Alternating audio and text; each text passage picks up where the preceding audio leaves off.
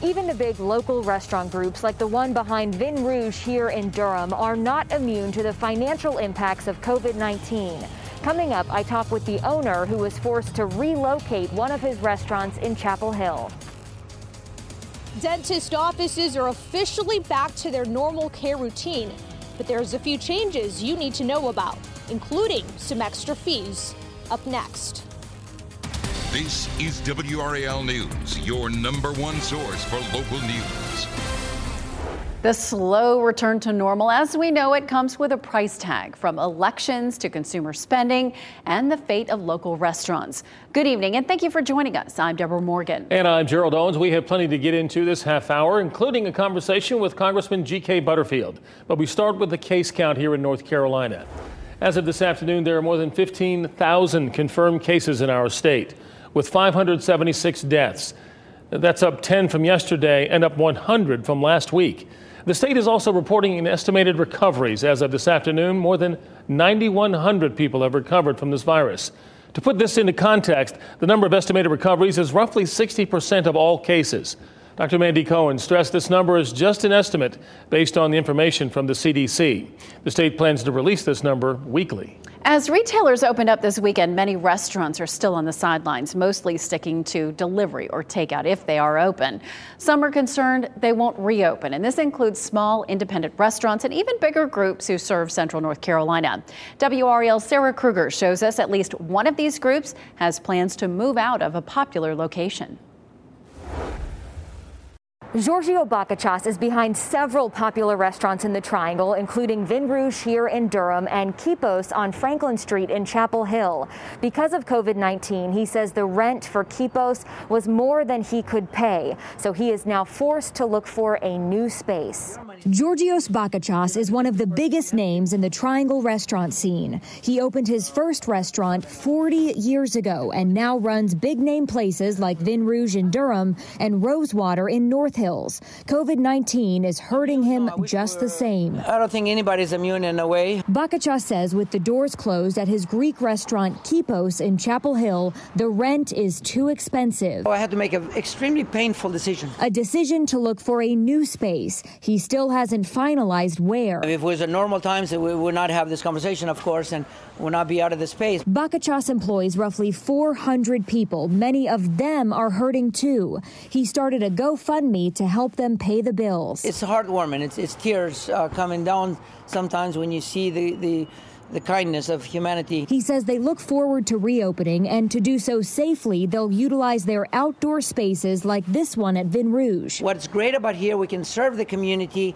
because we have two outdoor gardens and we have two rooms in there, so everybody can spread out and feel comfortable. He says he will follow every state safety guideline and then some, eager to get back to doing what they love. As soon as the state says you can reopen, will you reopen? Yes. Bakatsias says he has an entire team devoted to planning for reopening at all of his restaurants. He hopes that'll happen by June 1st.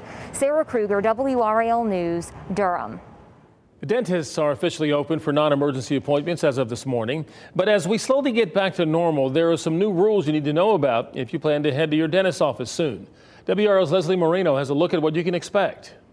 Dentist offices are back to normal routine care, but the amount of patients they're seeing has been cut down. We gave priority to people that were already on the schedule before. So we're running at half capacity because we want to make sure we, you know, we capture all the social distancing guidelines. Jessica Moore brought her 10-year-old son for his appointment this morning. She was a bit hesitant at first. Upon arrival, everything that they said they've been following through with, and I feel much more comfortable. Currently, the governor's executive order lists dentists as essential businesses and does so without restriction.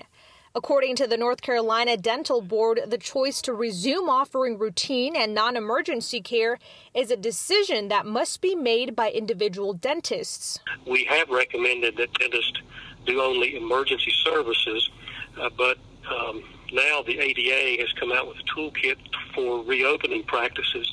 And basically, what that does is it uh, heightens the standard of care for infection control, sterilization, those kinds of issues with any dental office. Before patients are allowed in, they're pre screened over the phone and at the front desk.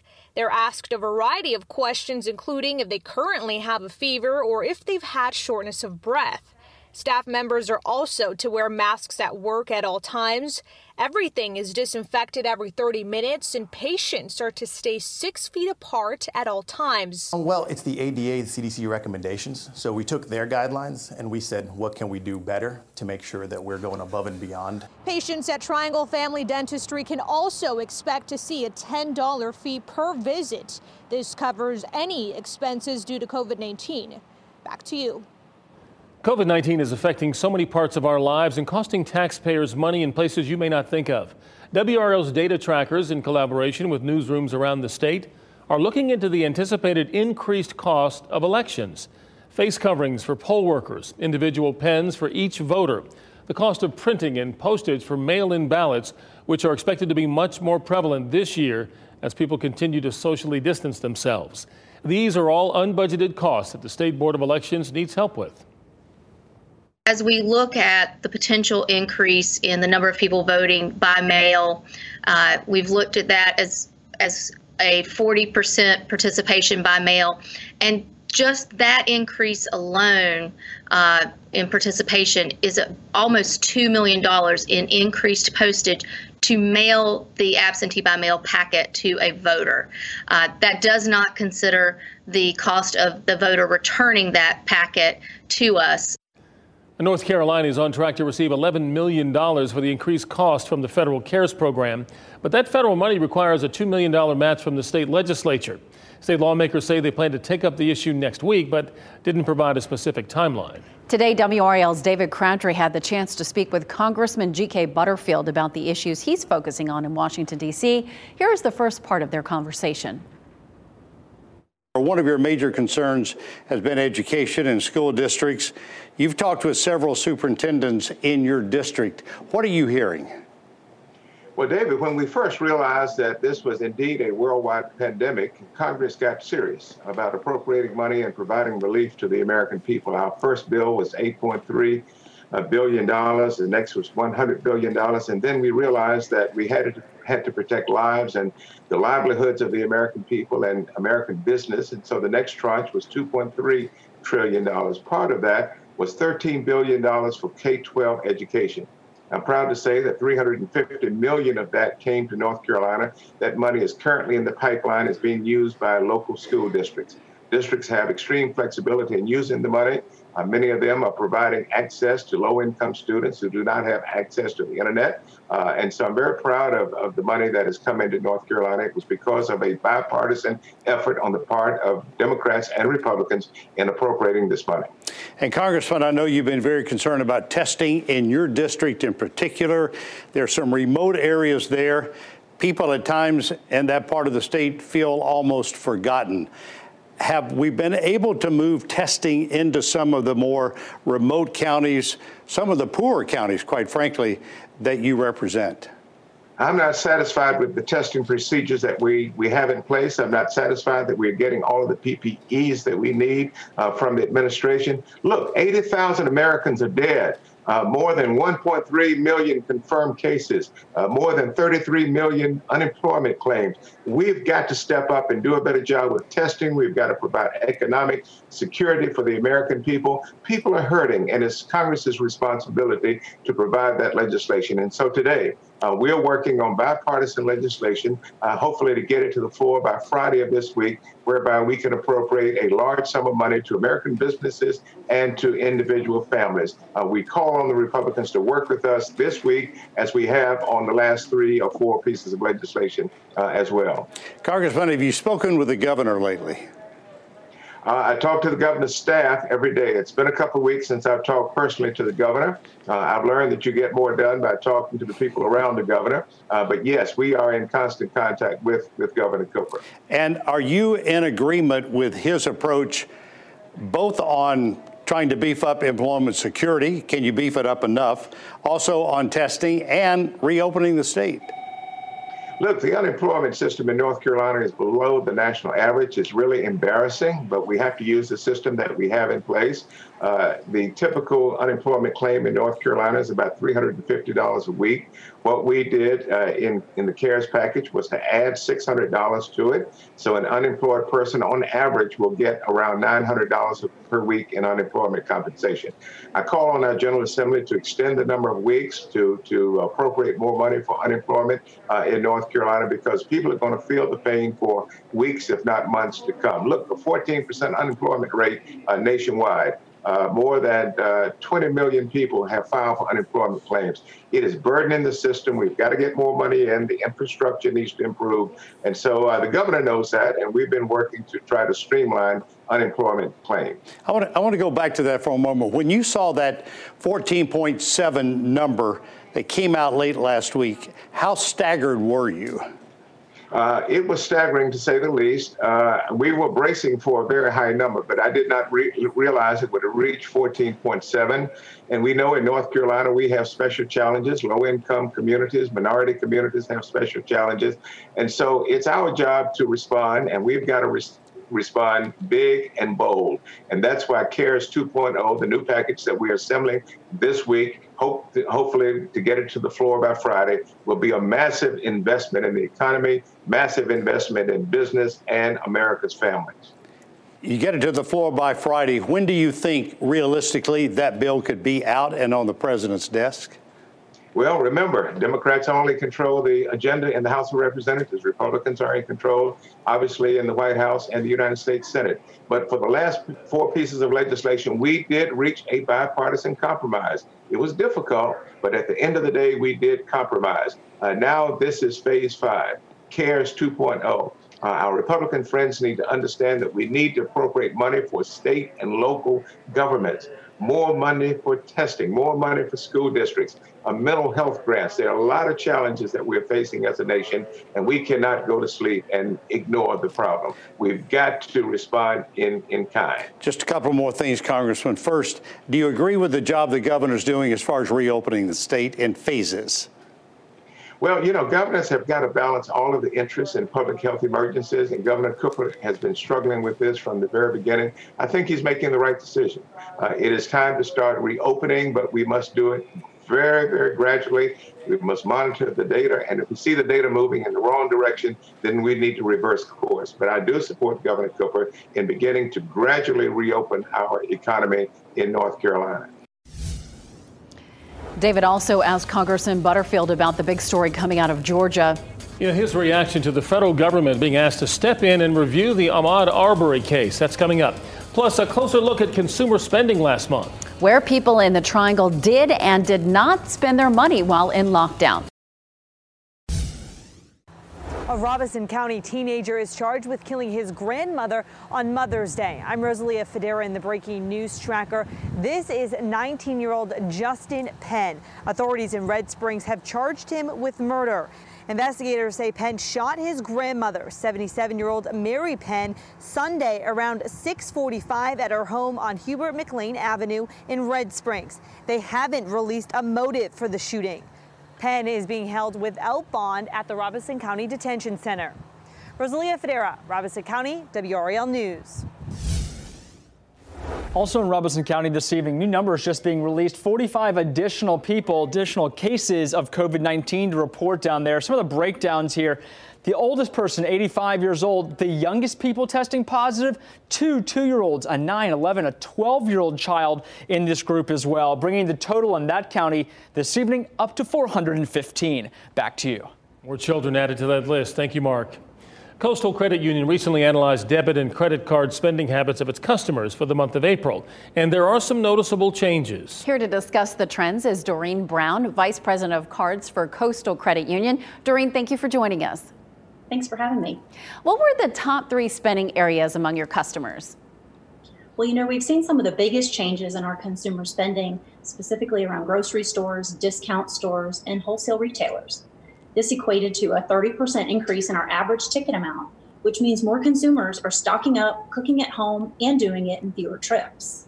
Second, we've seen home improvement sales increase as much as 23% of, uh, from last year and 15% just since last month. So that means a lot of uh, consumers are capitalizing on their extra time at home and working on projects around the house.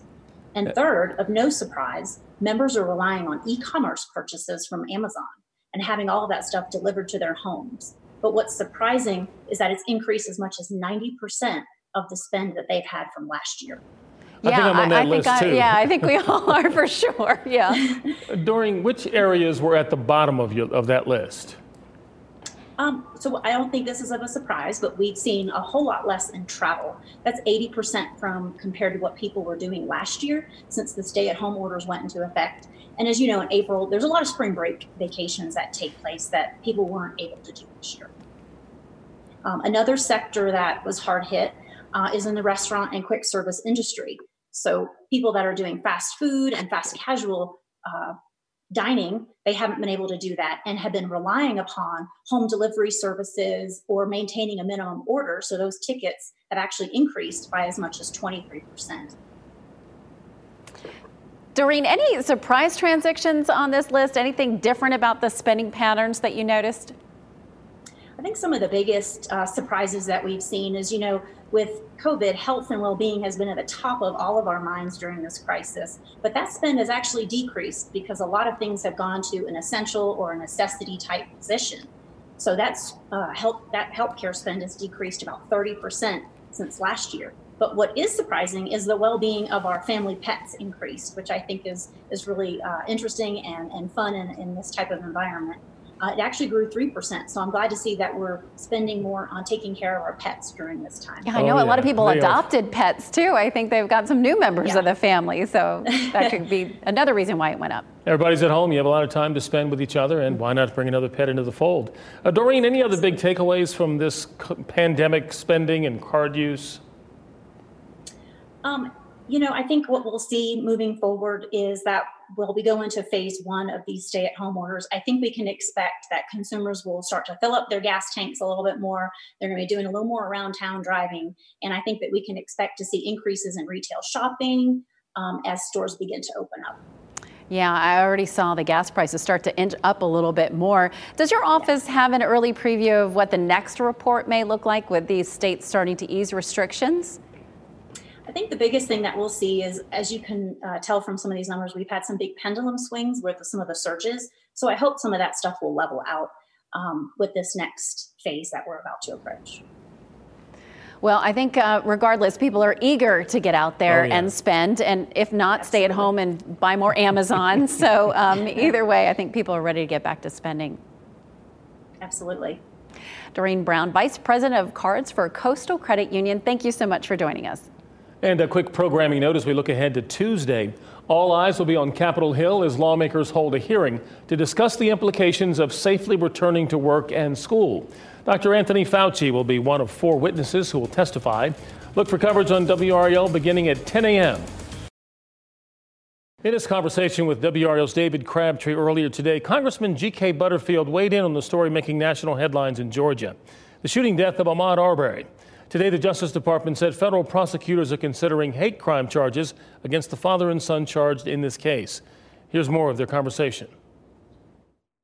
Congressman, I would be remiss if I did not ask you about the situation in Georgia and the request to have the Justice Department involved. What's your response? Well, the authorities in Georgia acted uh, too slowly. It is, it is very regrettable. We've been here before. We've seen this before. Before, uh, but looks like now federal authorities are going to get involved in it, and we're going to get to the truth.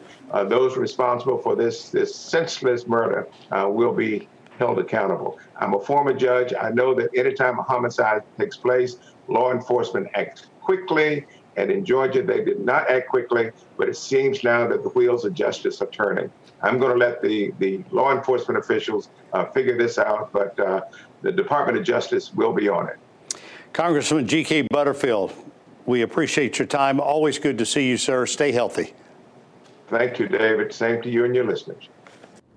Now, if you joined our newscast late, David also spoke with Congressman Butterfield about the federal response to coronavirus and the steps lawmakers are taking to help schools and expand testing.